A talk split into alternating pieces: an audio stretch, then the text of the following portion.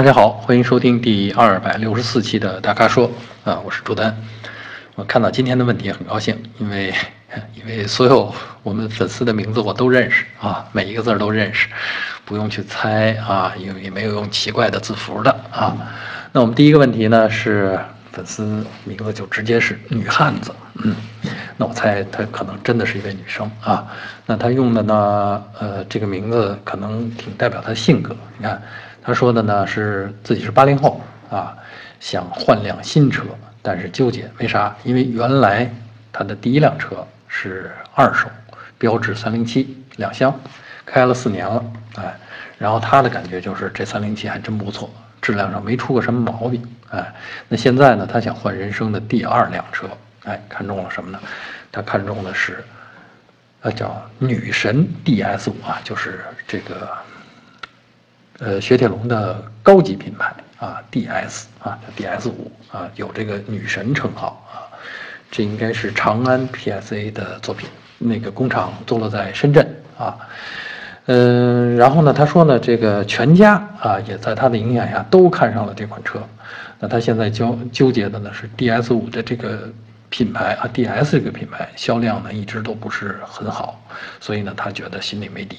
啊，不知道自己的这个选择对不对，想听听我们的专业点评啊。呃，另外他提到他购车的预算是三十万啊，三十万买这个车绰绰有余了啊。呃，首先啊，我得跟他握个手，为啥呢？因为我觉得啊，这个 DS 五这款车啊，也是我愿意多看一眼的车啊，就是不管在哪儿出现在车流当中，哎。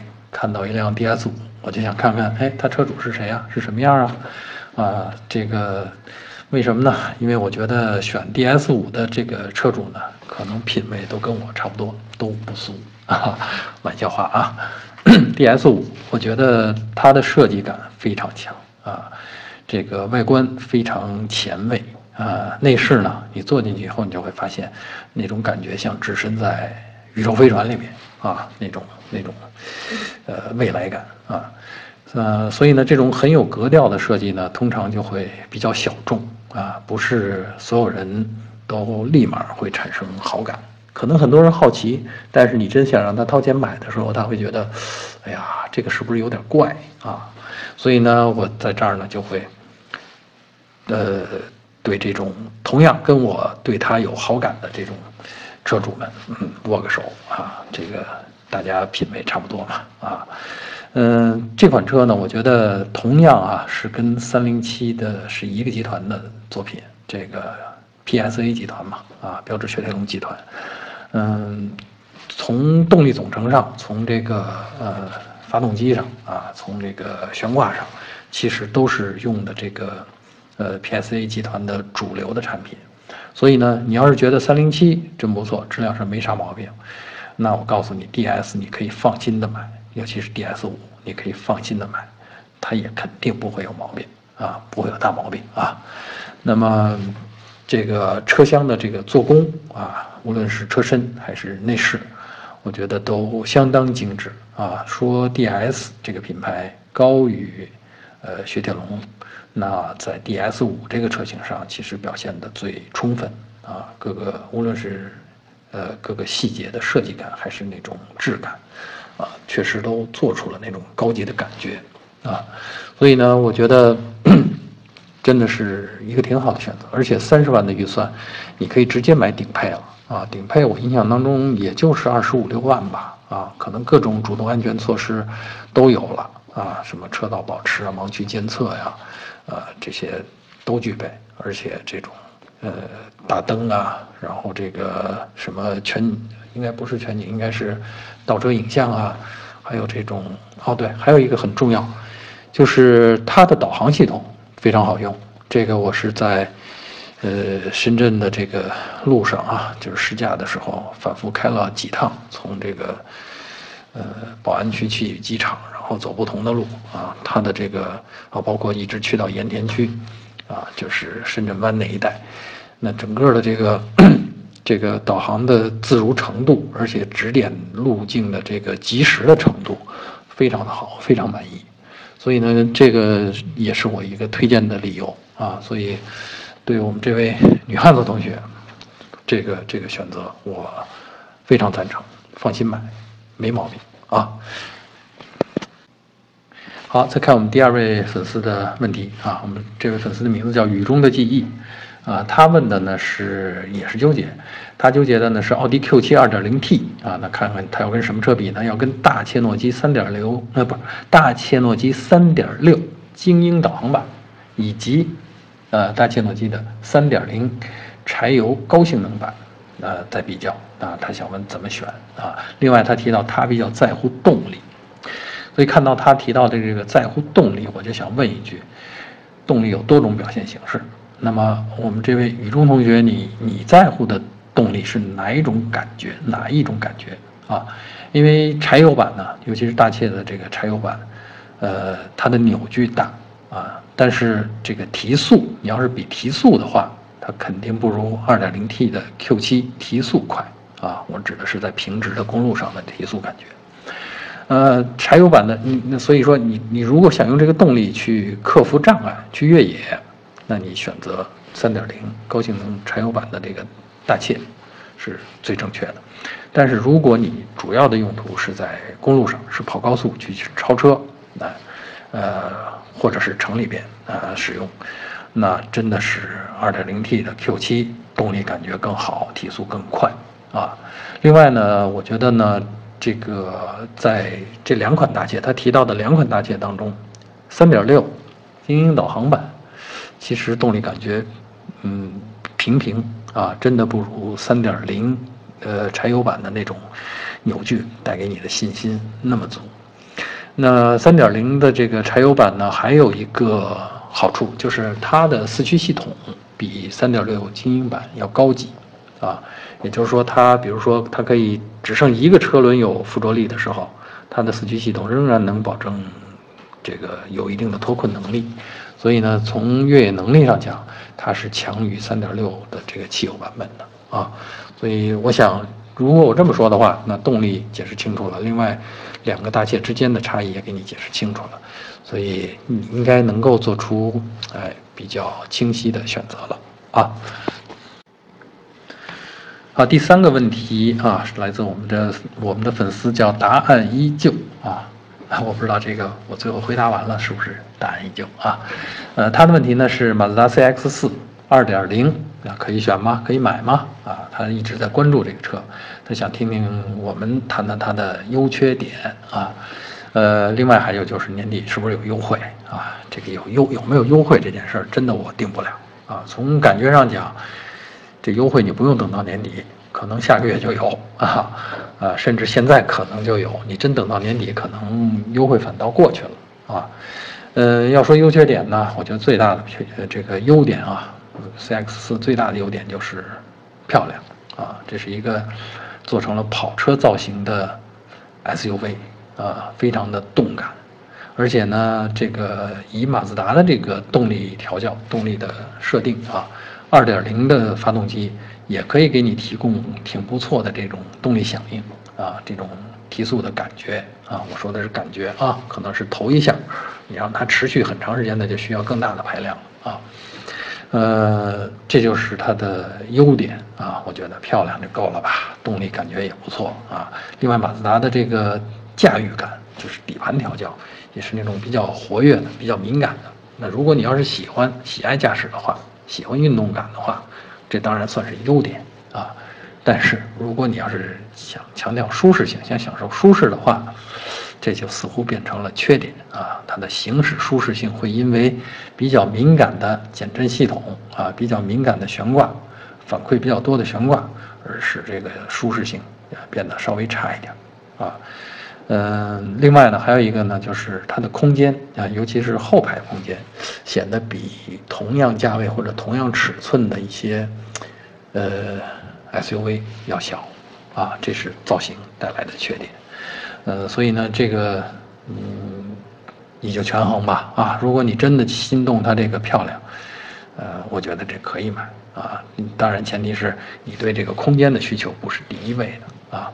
至于这个行驶舒适性究竟能不能符合你的要求，你真得开起来看看啊！试驾的时候，注意一下啊。先首先提醒这个你，你如果去 4S 店试驾的话，提醒协助你试驾的这位这个销售代表，把轮胎的气压调到正常值，因为通常呢，4S 店的车呢，我认为气压会略高，呃，大概会会比如说2.5、2.6，有的甚至到2.8。那如果你调到2.2、2.3，啊，我觉得它是相对正常的。这样的这个试驾过程当中提供给你的舒适感才是比较真实的感觉啊！别因为本身悬挂就比较敏感了，然后又碰上了一个打足了气的轮胎啊，一套打足了气的轮胎，那舒适性就更差了啊！那如果舒适性上面你能接受，我觉得那你就放心买它啊！当然你还可以等等优惠啊，但是我估计用不到等到年底，好吧？呃，第四个问题啊，我们的粉丝名字叫好诗意的名字叫春夜的天籁啊，他是在问啊，宝骏五六零买一点八自吸的还是买一点五涡轮增压的啊？另外他还想问，如果是家用车的话，宝骏五六零跟捷达比该选哪个？首先啊，跟捷达比，我告诉你，我强烈推荐你选宝骏。啊，宝骏的优点，那捷达是没法比的。比如这大空间，比如全景天窗啊，在捷达全系上你都找不到这样的配置，啊，尤其是那空间，那那真太棒了。后排的地板还是平的，啊，呃，然后呢，这个车上的配置真的一点不比捷达差，只比捷达高，不比捷达低啊。所以呢，我这个强烈推荐就是你就别跟捷达比了啊。另外，在宝骏里边，呃，我觉得 我强烈推荐你买 1.5T 的，也就是涡轮增压的车型，啊，这个动力感受比1.8自吸的强了一大截儿啊。嗯，我们其实最近在拍一个视频，就是介绍这个宝骏560的 1.5T。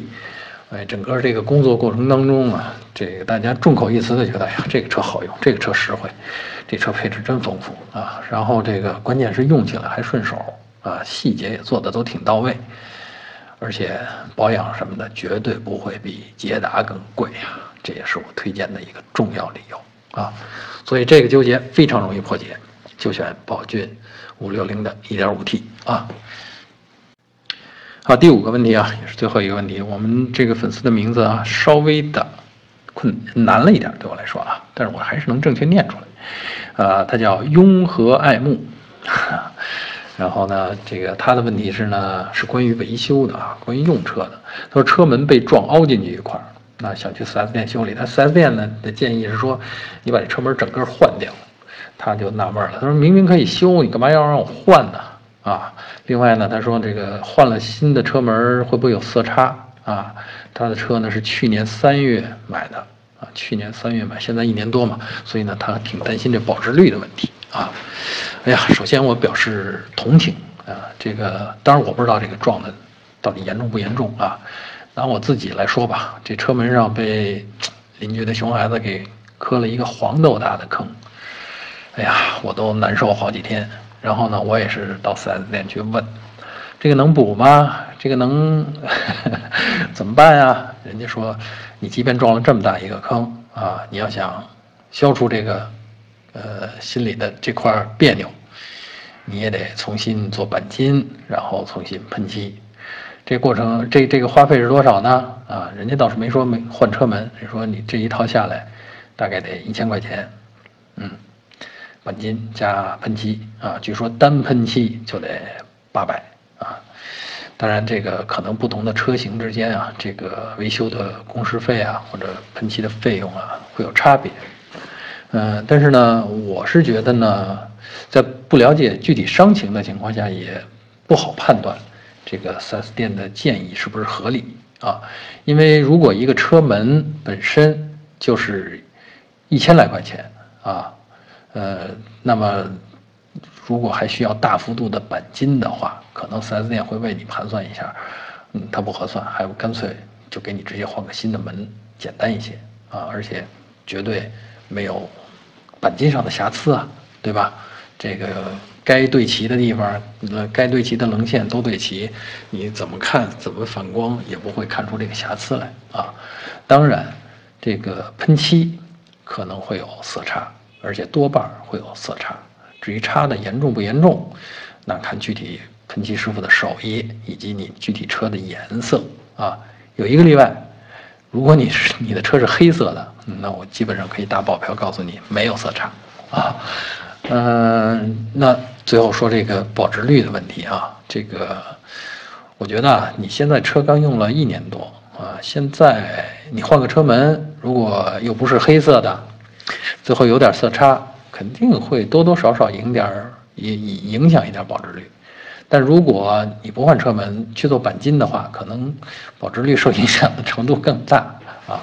所以呢，这个。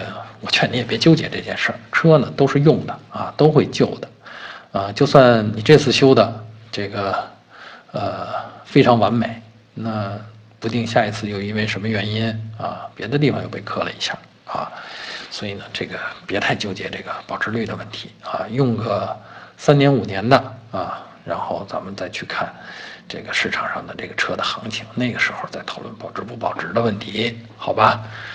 嗯。总之，给这位啊雍和爱慕同学啊，我还是我的建议呢，就是说你就接受啊 4S 店的这个建议吧，因为这个钱呢应该是保险公司出啊，所以呢你不会为这个付出太多的钱啊，付出太多的代价。那换了新车门呢，功能啊，这个外观呢都跟原来一样啊，当然会有点色差，如果车不是黑色的话啊，所以呢这心里舒服挺重要的啊。嗯，好，以上就是本期大咖说的全部问题。欢迎大家继续在我们的微信公众号上或者在微社区中向我们提问。如果您想了解更多的汽车资讯和导购信息，请持续关注我们的微信公众号和车评网。我们下期节目再见。